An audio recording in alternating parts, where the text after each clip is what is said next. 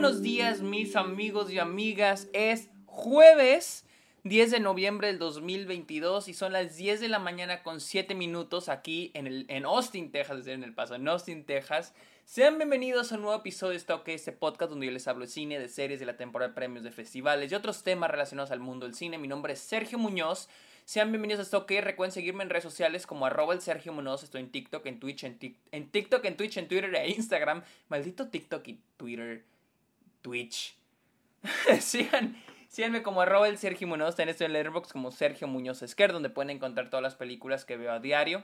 Eh, mis listas, mis estadísticas, van a checarlas ahí.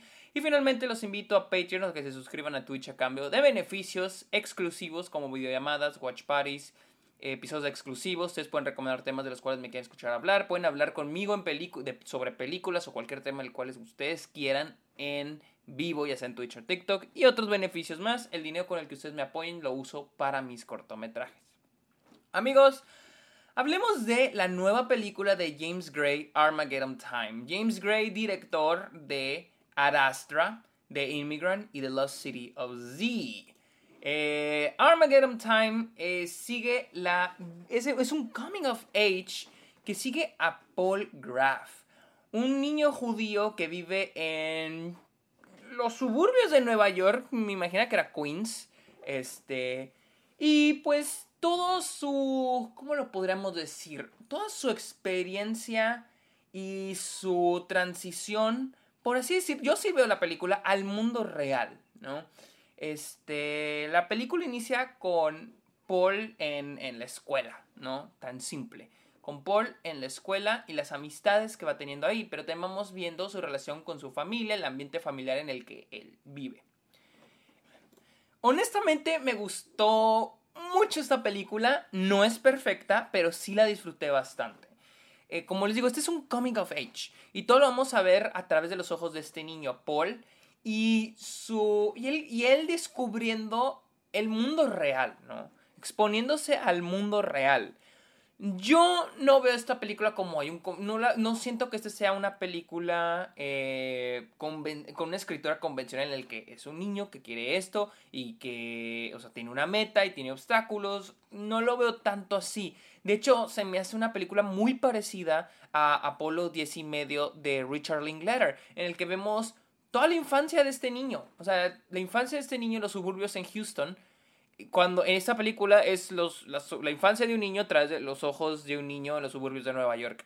Em, y todos los diferentes problemas que él va a ir descubriendo, ¿no? Porque siento que existe esta, en el mundo, en la sociedad, existe esta línea en el que esto es lo que un niño debe de saber, esto es lo que un niño debe de aprender cuando es un adulto, ¿no?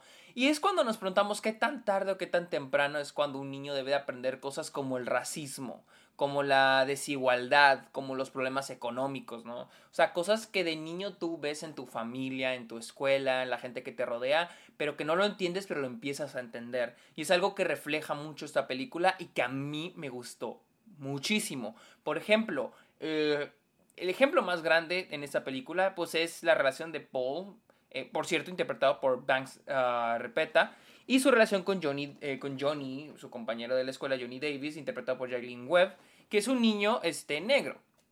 Y su relación, son compas, son un desmadre en la escuela, pero existe, recordemos esta película también en los ochentas, existe obviamente la fricción racial este, en la escuela, en el ambiente familiar, y creo que me gusta mucho esa parte, porque la familia de Paul, pues es una familia judía. Es una familia de.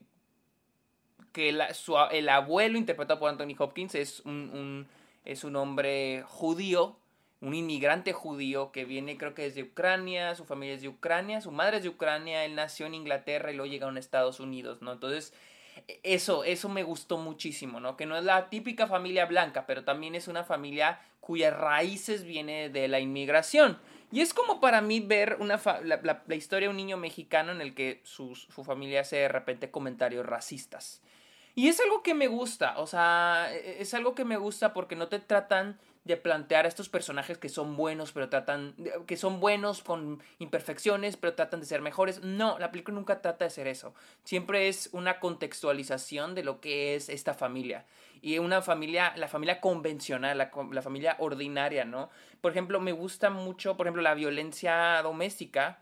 Este, lo vemos cuando el personaje de Jeremy Strong, el papá de Paul, lo golpea con los cables del carro. Creo que serán los cables del carro o era un cinto, no sé lo golpea luego de que, pues bueno, eh, Paul hace una pendejada en la escuela.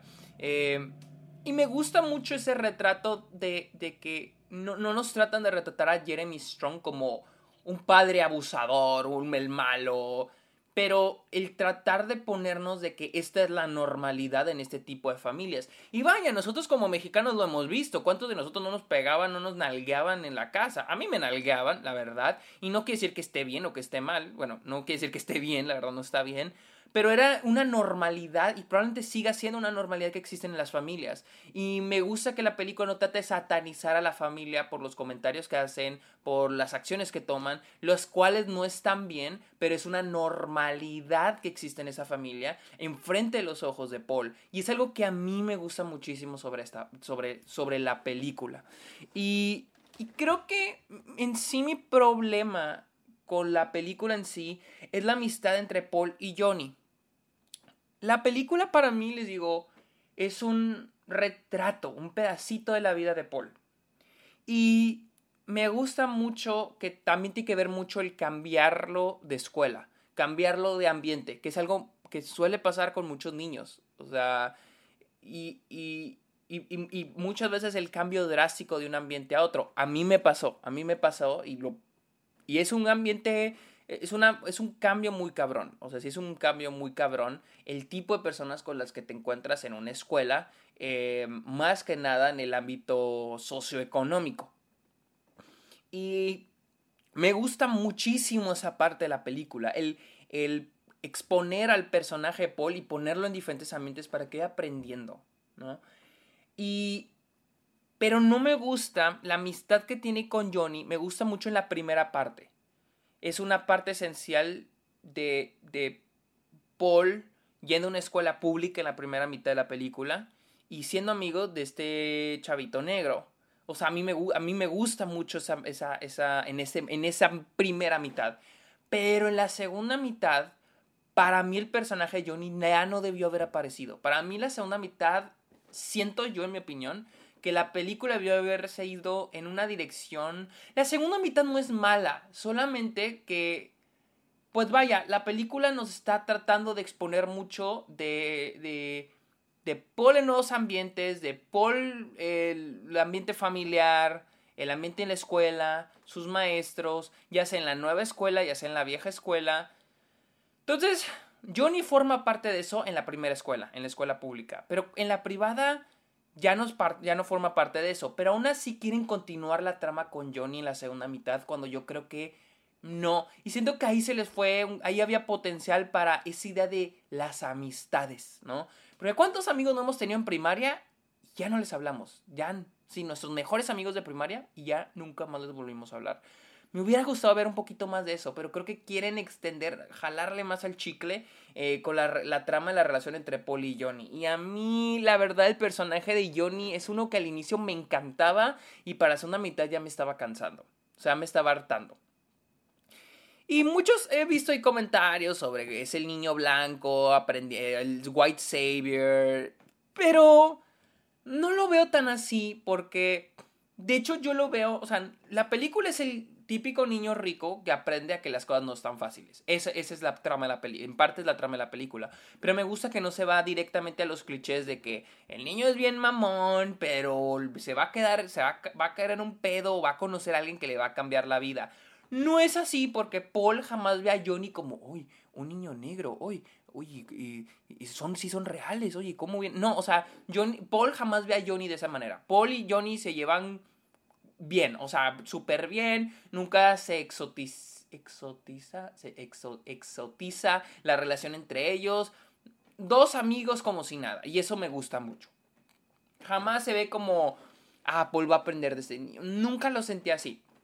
Pero lo que sí es de que me gusta mucho que Paul nos en algo muy, muy, muy, algo muy pequeño, un elemento muy pequeño de, de este, de Paul, pero, pero que se me hace muy fuerte para ese inicio de la película, que es cuando le dice, van a ir al Guggenheim, al museo en Nueva York, en Manhattan, y de, de, la escuela, pero obviamente tienen que llevar dinero, y Paul le dice a Johnny, oye, ¿vas a ir? Johnny dice, no, no tengo dinero, y Paul dice, no te preocupes, mi familia es muy rica, yo te puedo, yo te tiro paro, yo te pago.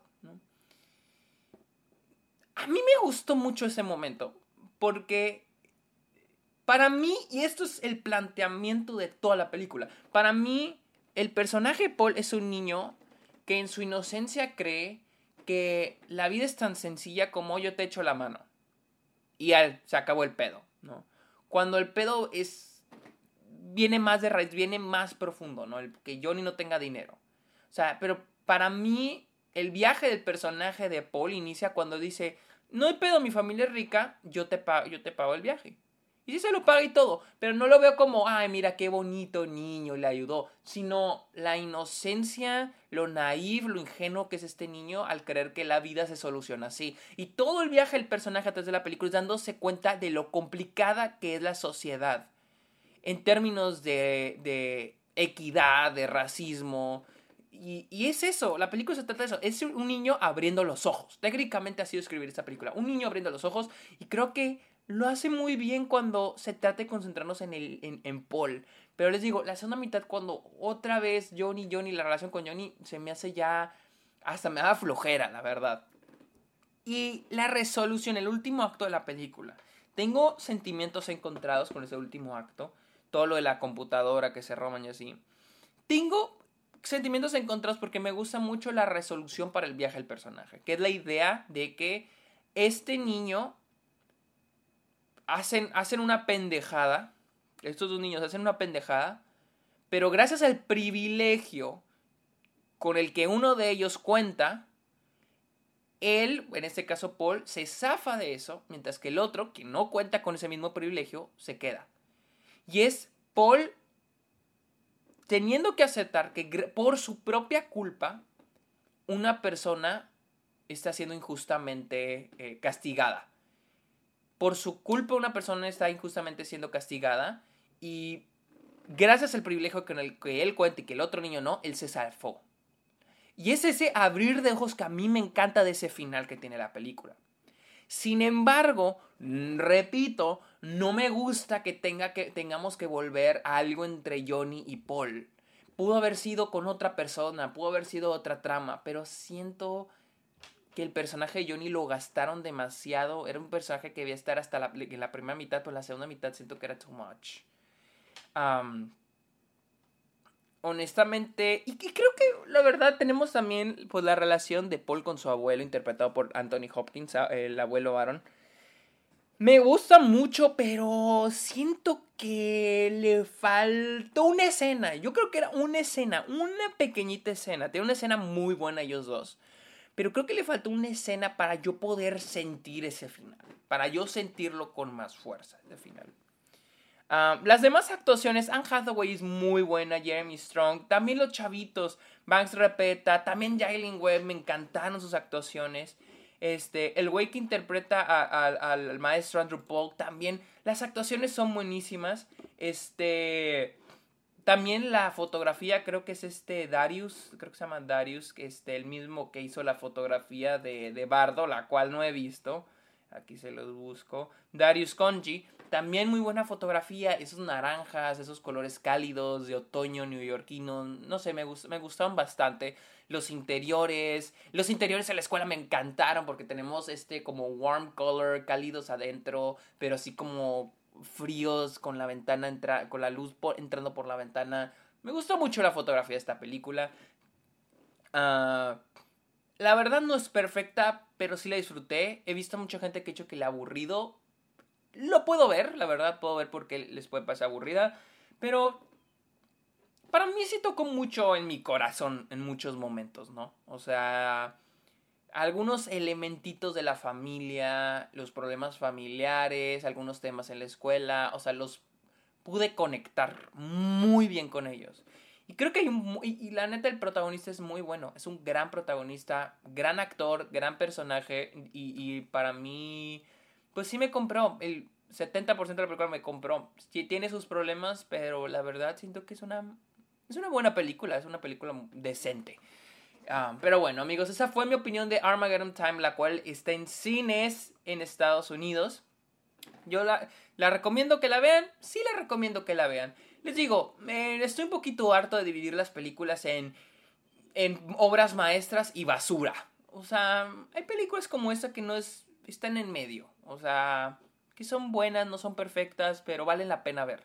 Y esta siento que es una película que vale la pena ver. Te la recomiendo mucho. Amigos, recuerden seguirme en redes sociales como arroba el Sergio Munoz, también en Letterboxd como Sergio Muñoz Esquer y cáigale a Patreon y suscríbanse a Twitch. Amigos, muchísimas gracias por escuchar este episodio. Está ok. Que tengan muy bonito día. Bye.